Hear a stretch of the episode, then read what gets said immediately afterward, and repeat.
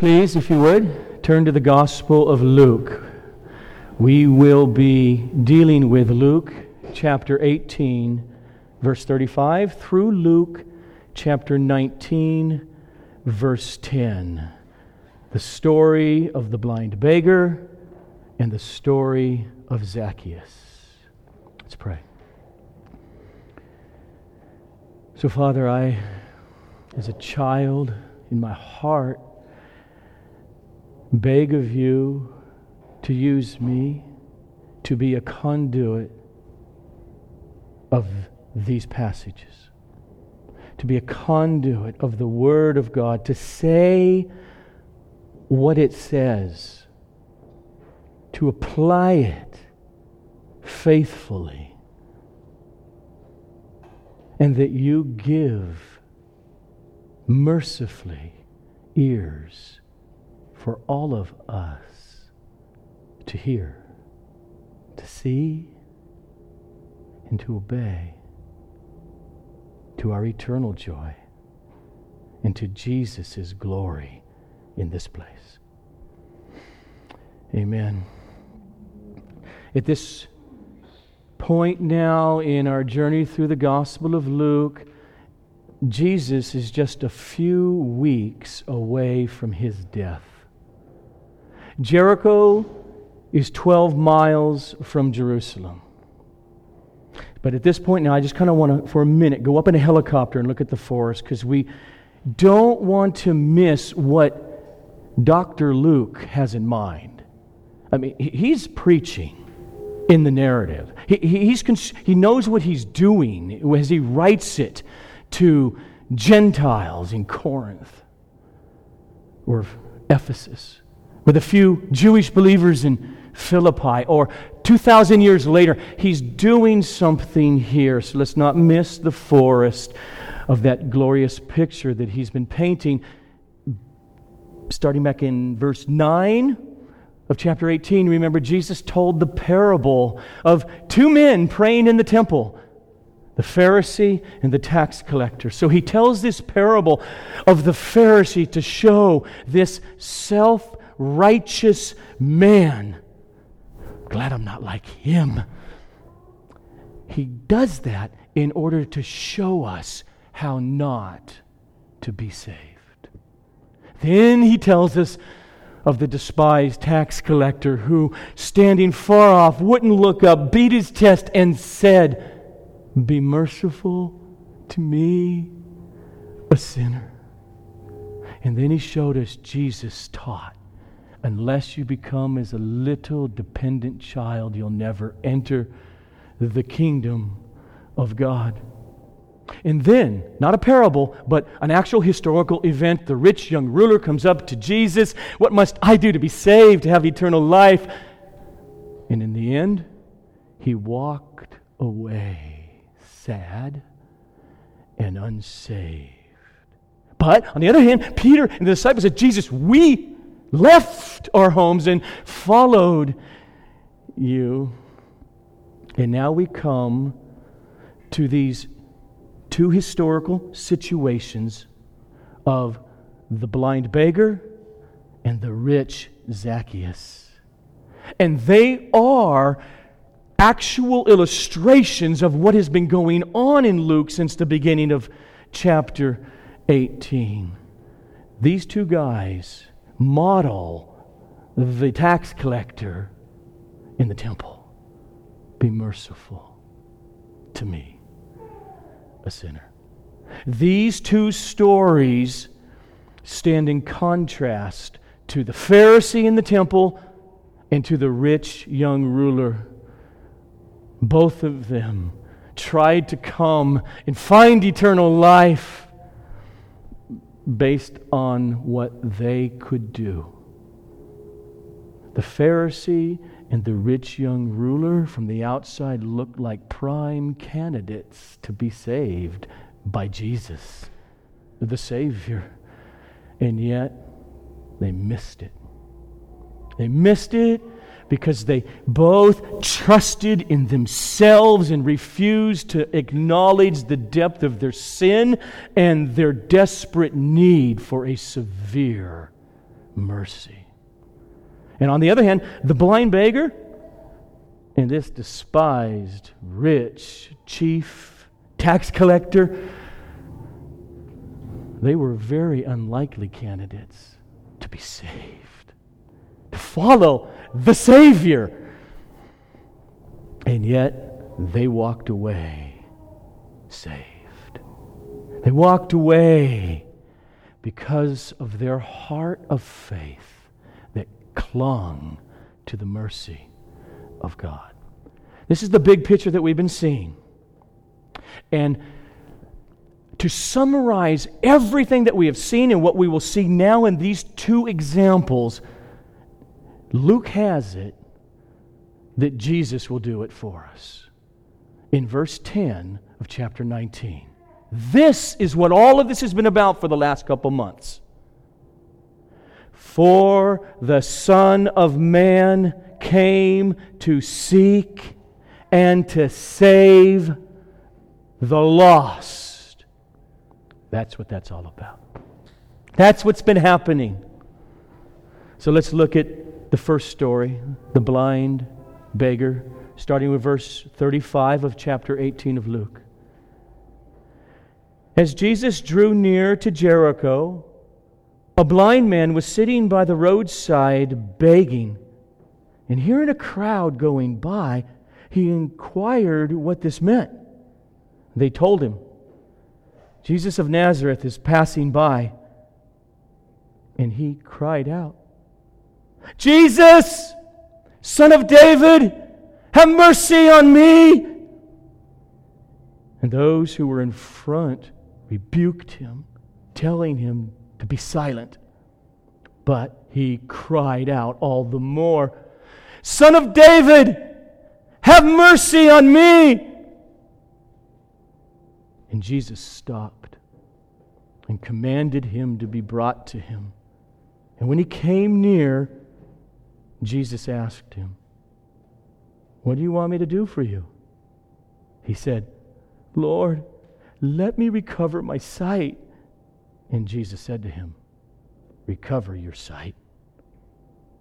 Your faith has made you well. And immediately he recovered his sight and followed Jesus, glorifying God. And all the people, when they saw it, gave praise to God. Okay. This guy got mercy. He got what he asked for. And the mercy that this blind man got happened when Jesus passed by.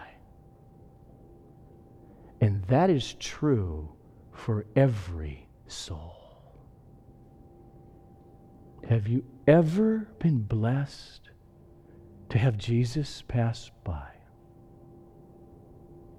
Have you ever, in other words, had Jesus, had the message of his life, his death, and his resurrection come to your ears?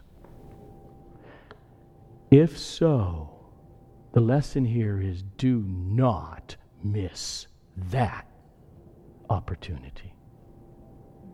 See, this Jewish blind man had two significant realities operating inside of him. The first was this he was in touch with his desperateness.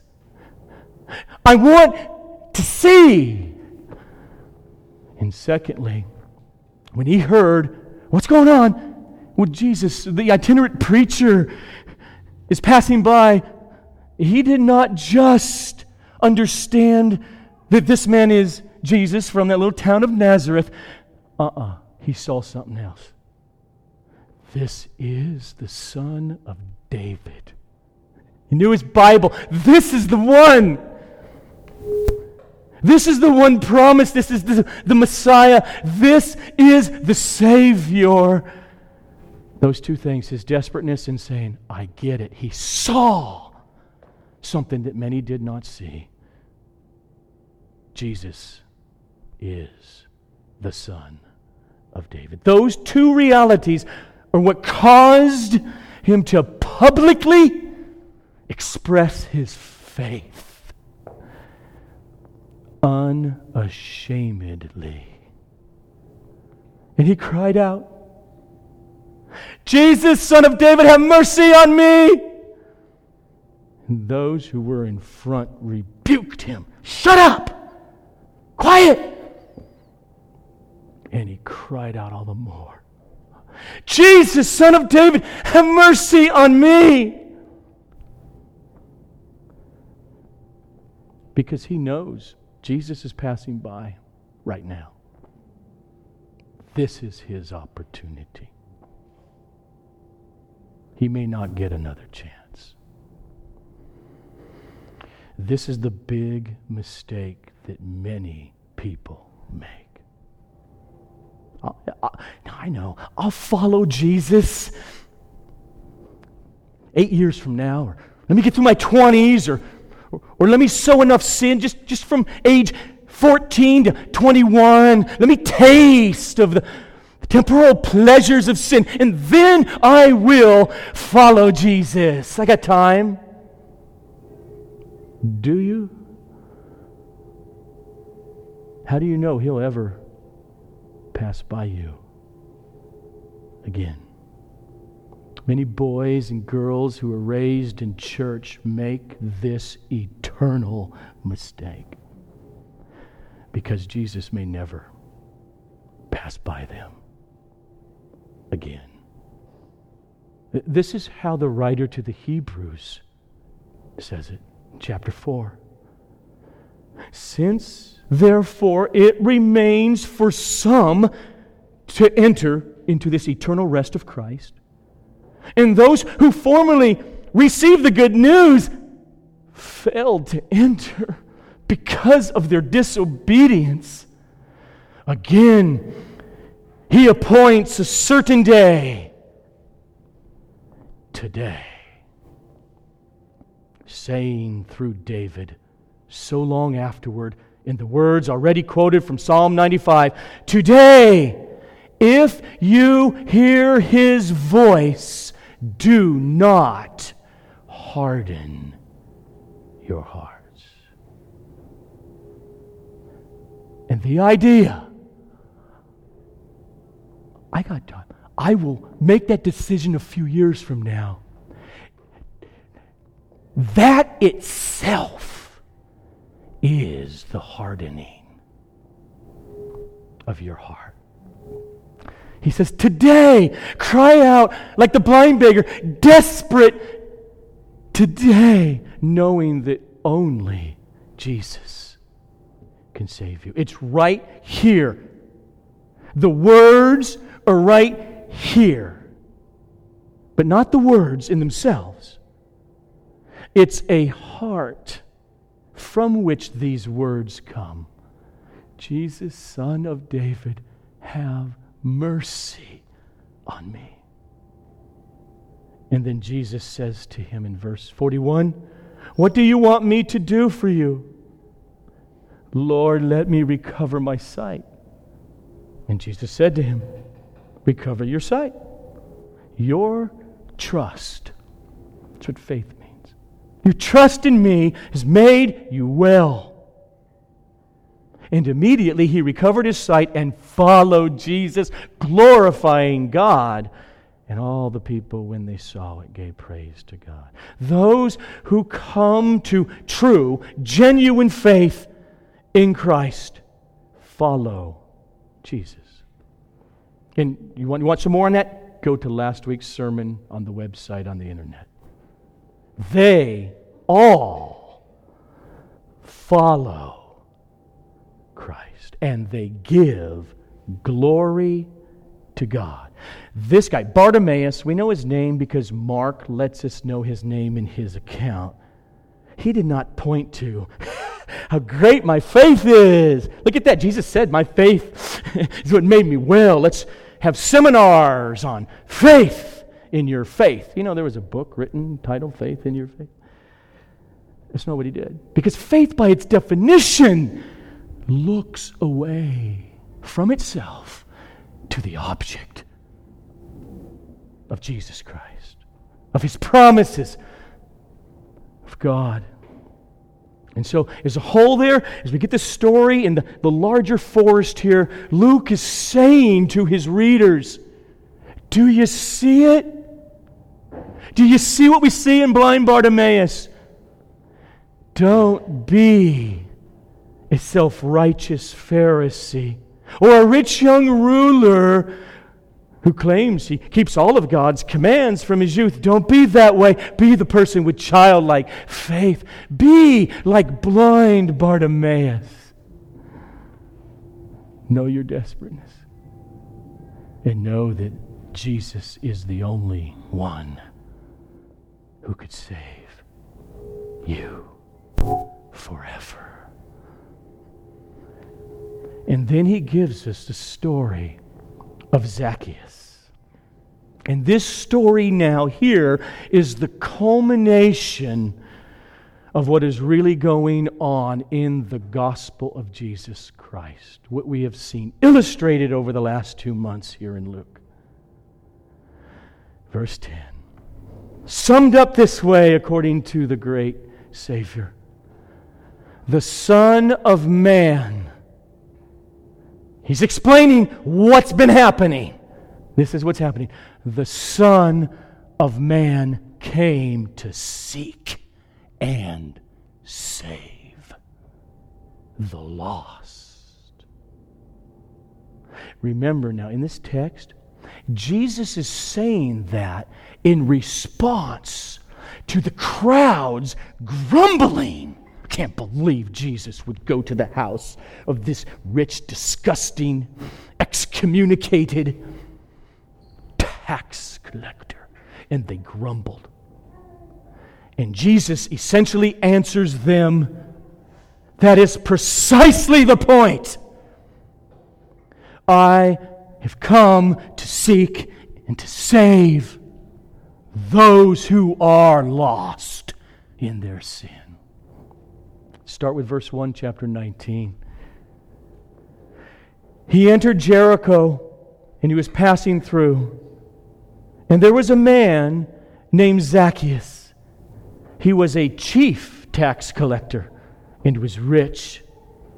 And he was seeking to see who Jesus was, but on account of the crowd, he could not because he was small of stature.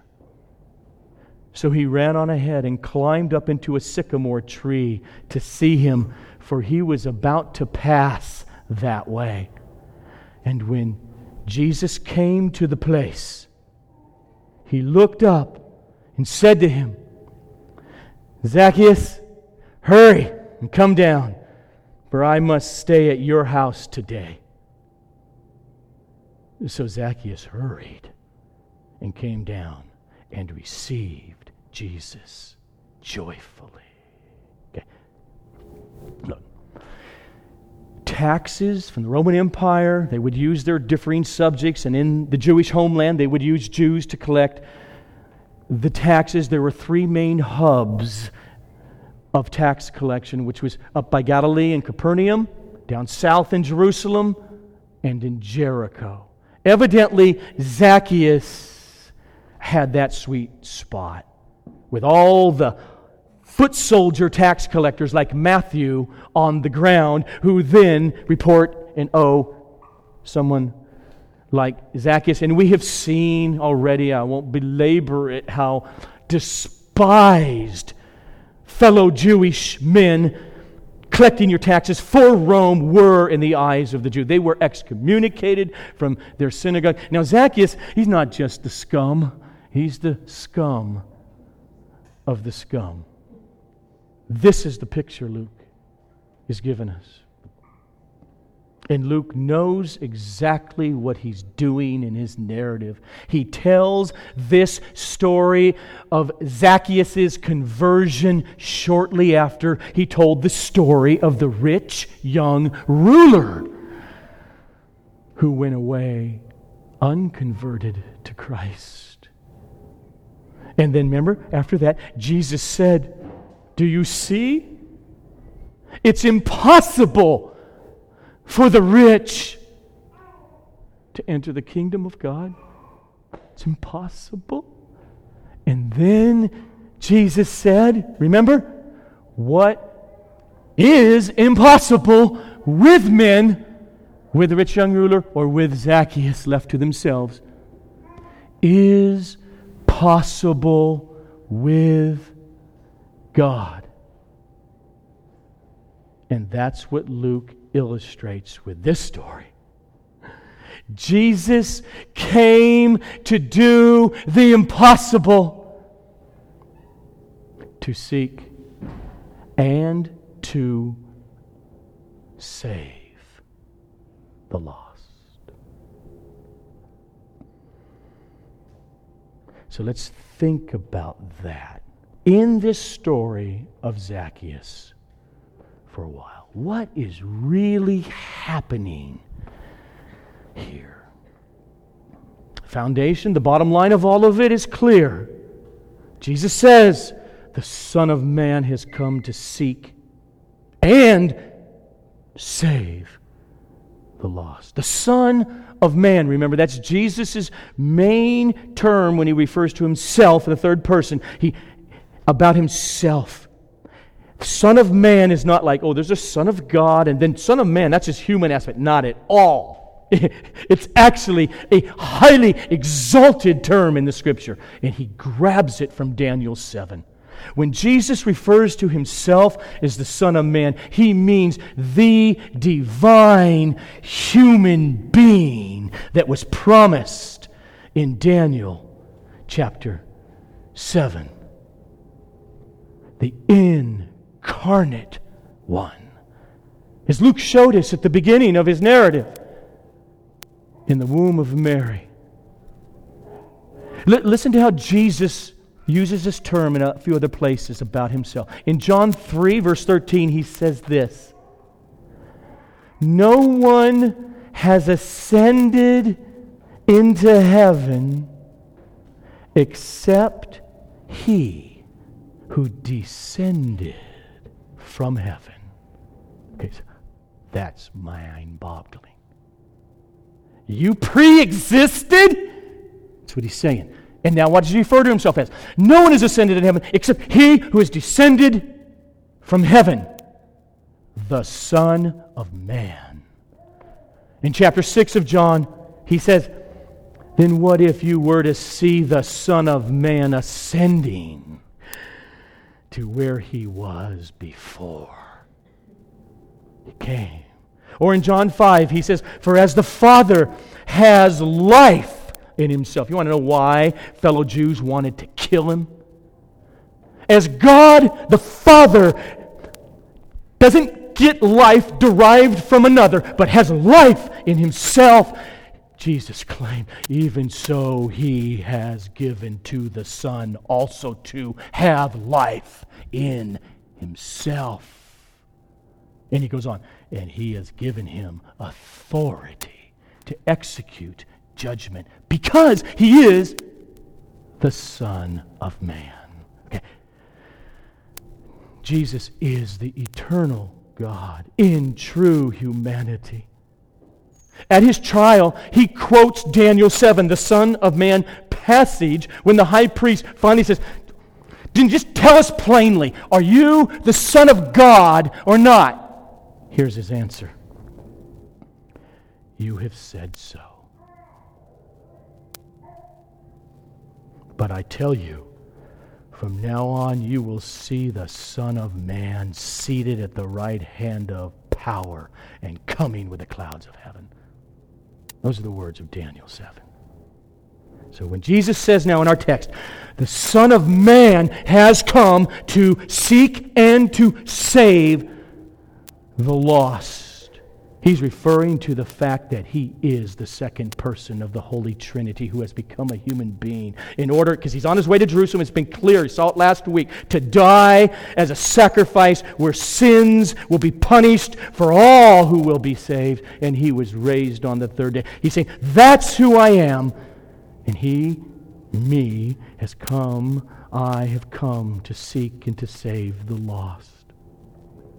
Not to potentially save but to actually seek and save Zacchaeus from before the foundation of the world. He's mine. To save particularly Peter and Andrew. And a few years from now, I know, I'll do it in my time. I want that Saul scholar guy to live so long before he comes to me, but when it's time, I will get him. Hundreds of years later, Aurelius Augustine, or maybe you, he has come to seek and to actually save.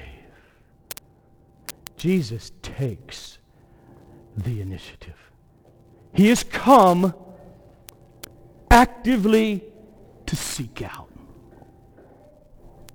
Now, if we were to ask Zacchaeus a couple years later or something, you, you meet him at a church meeting in Jerusalem, Zacchaeus, how did you get saved? He could recount his own internal movings of what happened. And he would be right about that. There's nothing untrue about that. He could say, well, uh, this was happening. For a while, I had been, I had been hearing stories about this rabbi, this preacher, Jesus, and the crowds have been growing. And I've been, I've been hearing stories that the Pharisees don't like him. And I've been hearing people say he, he, he likes and he hangs out with tax collectors and sinners. Any religious Jew, they don't hang out with me. So I, and I started to feel this c- curious hope. My guilty conscience was nagging me more than ever.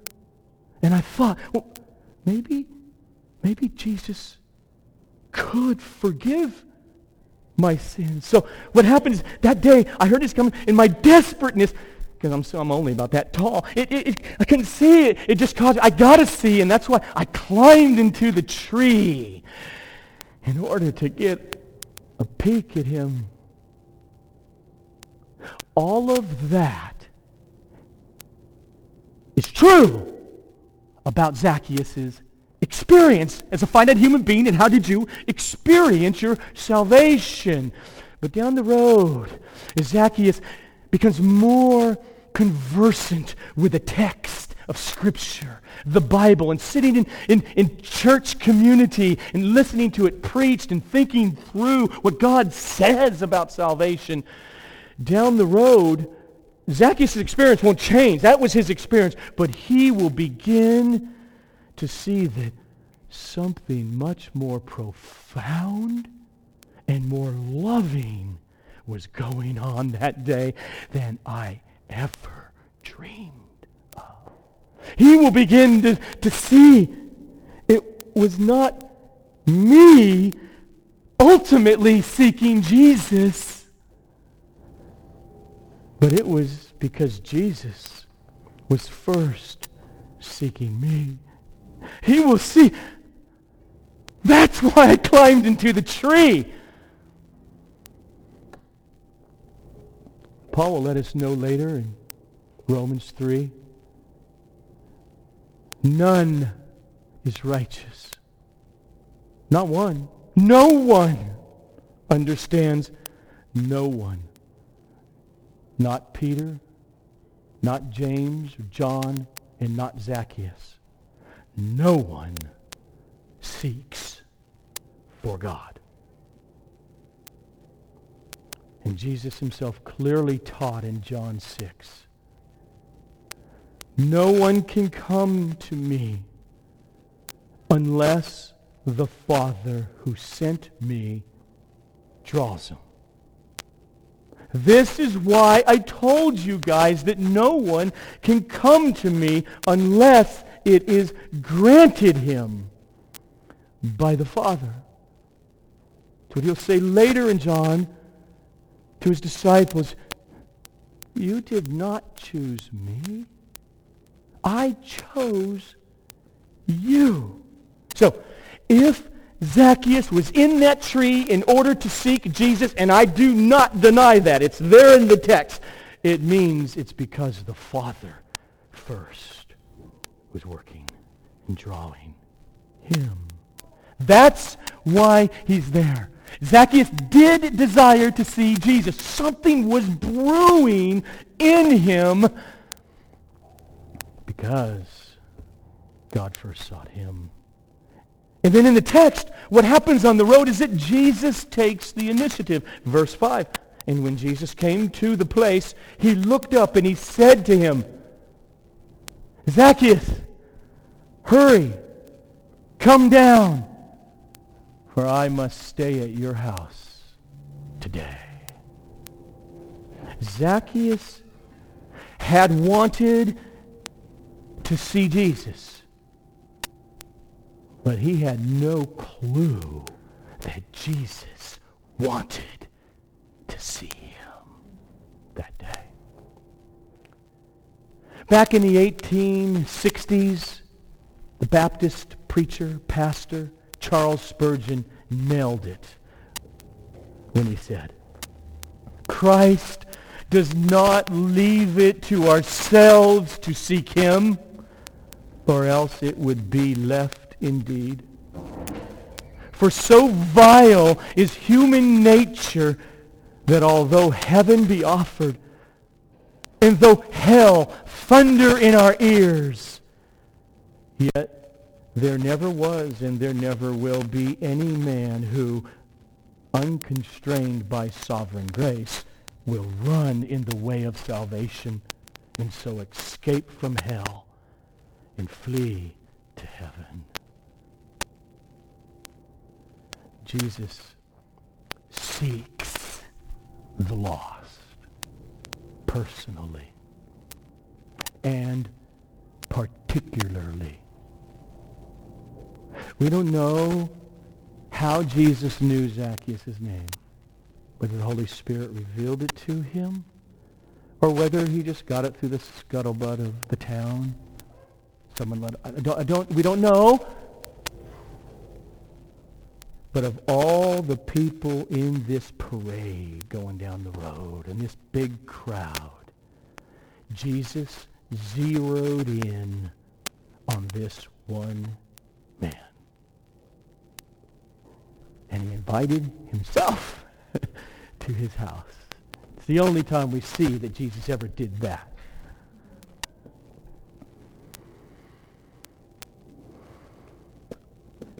He called him. Zacchaeus, this is how it's going to be. Going to your house today, baby. And when Jesus calls to a person that way, they're saved. The, what we see here in the call here to Zacchaeus teaches us that that call is not a call that Jesus gives to the mass of humanity. Hoping that, okay, I gave the call that maybe Peter will believe. Maybe, maybe Zacchaeus will. Maybe out of the billions of people through the centuries, maybe someone or many of those ones will be smart enough to figure it out. You can save yourself from an eternal damnation. Some will be smart enough and get it, and others won't, maybe. That's not what his call is here. He calls individuals by name. And when he does that that way, that call creates what it calls for faith and repentance. Now, I know making that statement comes right after the rich young ruler. What must I do to have eternal life? Jesus answered him. And there is a general call to all people. This is what you must do. flee, repent from worshiping money, give it all away, and follow the Savior. You'll have treasure in heaven. All that is absolutely true if he does it. But he did not call that rich young ruler the way he called Zacchaeus this day. We've seen it throughout the narrative. A couple years earlier, he's walking by, and there's he probably is, Matthew's been paying attention, and Jesus knows. That's one. Okay, that's the one. Okay. Matthew, get rid of this business of tax collecting. Now get rid of your tables and all. Come, abandon that. Follow me. Matthew could not, not follow him. Peter, James, John, Andrew, abandon your fishing business and follow me. I'll make you fishers of men. And they did. Have you been called? And if you have, it's a good thing to tell your experience, which is different than Zacchaeus. We all have them. And if you've been called, how did you subjectively experience that? What's going on as you saw the working hand of, of God? In my spiritual autobiography, this is how I wrote it. By the fall of 1980, emptiness and the same old fears were becoming the air I breathed. I fell into my first bout with a sense of profound meaninglessness and mild depression which only marijuana soothed temporarily. I was a hollow, barren, lost soul trying to numb the pain of reality with that which could never truly satisfy. Can you, I didn't write this part, but I'm going to put that in there now. Jesus was seeking me. They go on. Then in January of 1981, at the age of 19, I began to develop an insatiable desire to read the Bible. I was captivated by the self-authenticating words of Jesus. And then I was overcome by the culmination of his purpose in life, which was to die in the place of sinners in order to bring total and everlasting forgiveness to them. End quote. See, I was feeling purposelessness growing. I had this growing desire to read the Bible, and I was captivated by Jesus. That's next year. Here's the question. Why? How come my brother wasn't? Why? The answer in this text is because Jesus came to seek and to save this undeserving, hell-bound, lost soul. And when that happens, he's creating a body. Paul says to that body, to the church in Rome in chapter 8, this way. And those whom he predestined, he also called. Okay, stop. How many does he call of those whom he's predestined? All of them. Okay. And those whom he called, he also justified. How many of those people who are called that way come to faith, which is the means to justification, and are justified by Christ? All of them.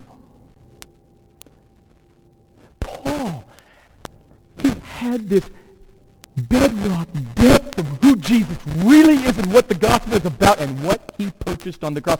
He had it in his armory of gospel preaching when he went out and did missions. This is how he says it in 1 Corinthians 1. We go and we preach Christ executed under the Roman state.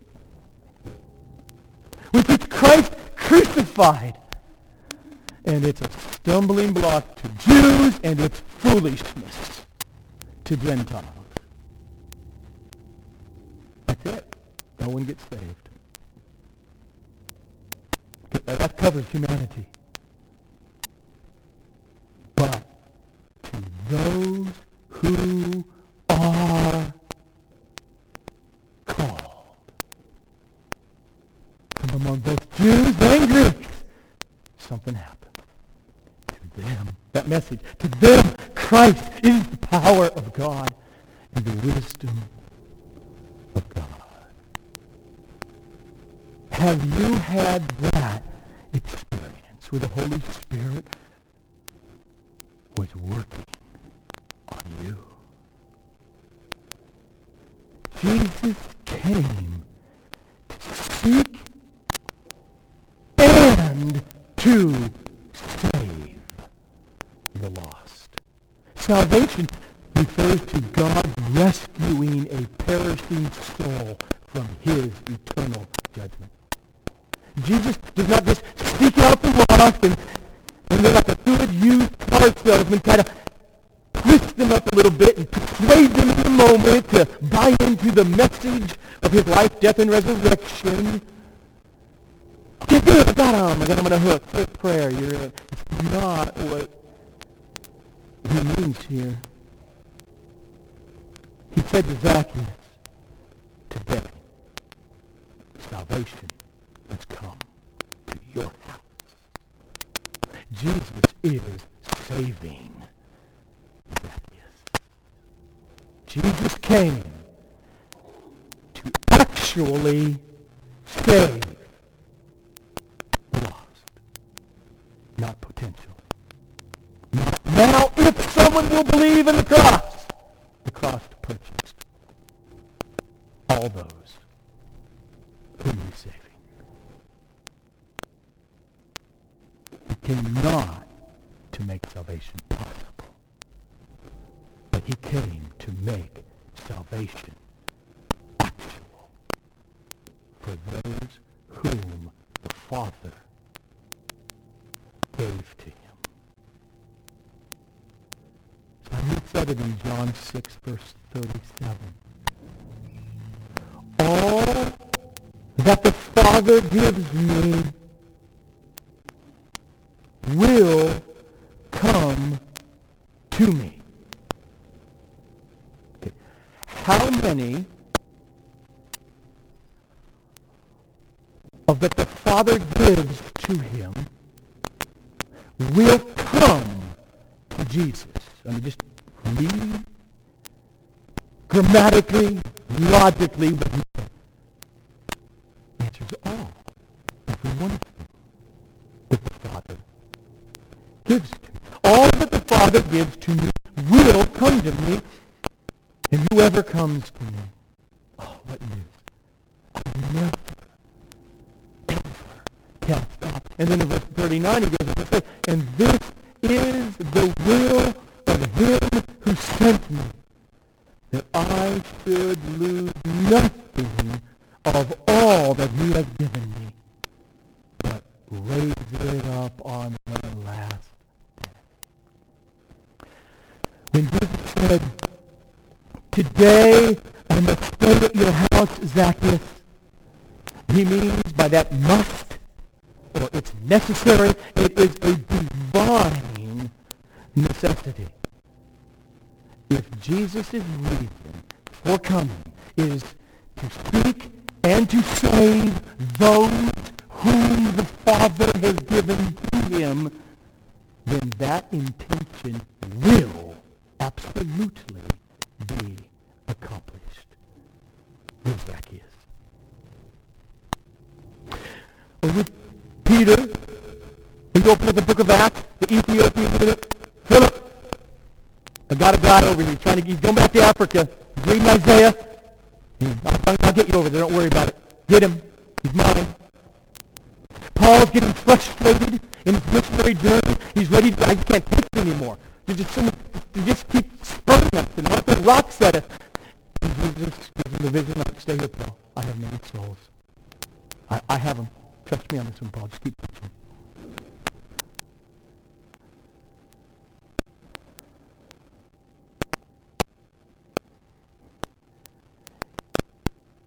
Humility is mine. Down by the river, Paul's bridge. And Luke, our author, Let's know, because Luke was there. And the Lord acted. And the Lord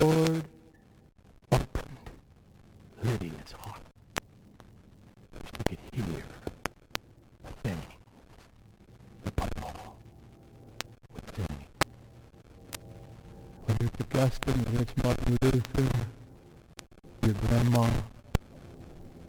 for you.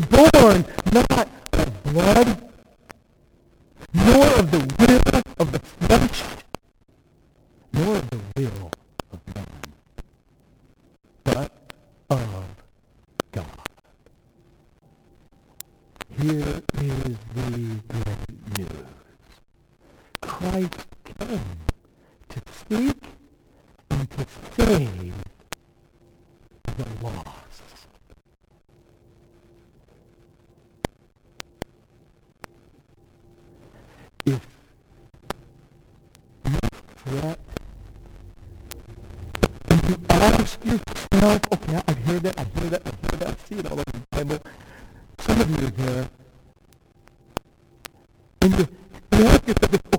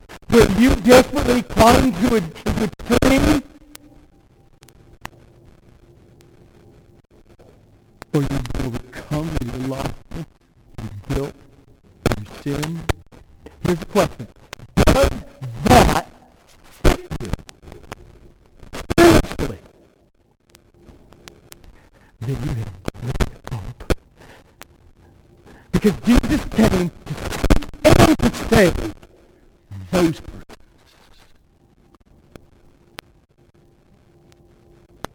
Just say it this way. The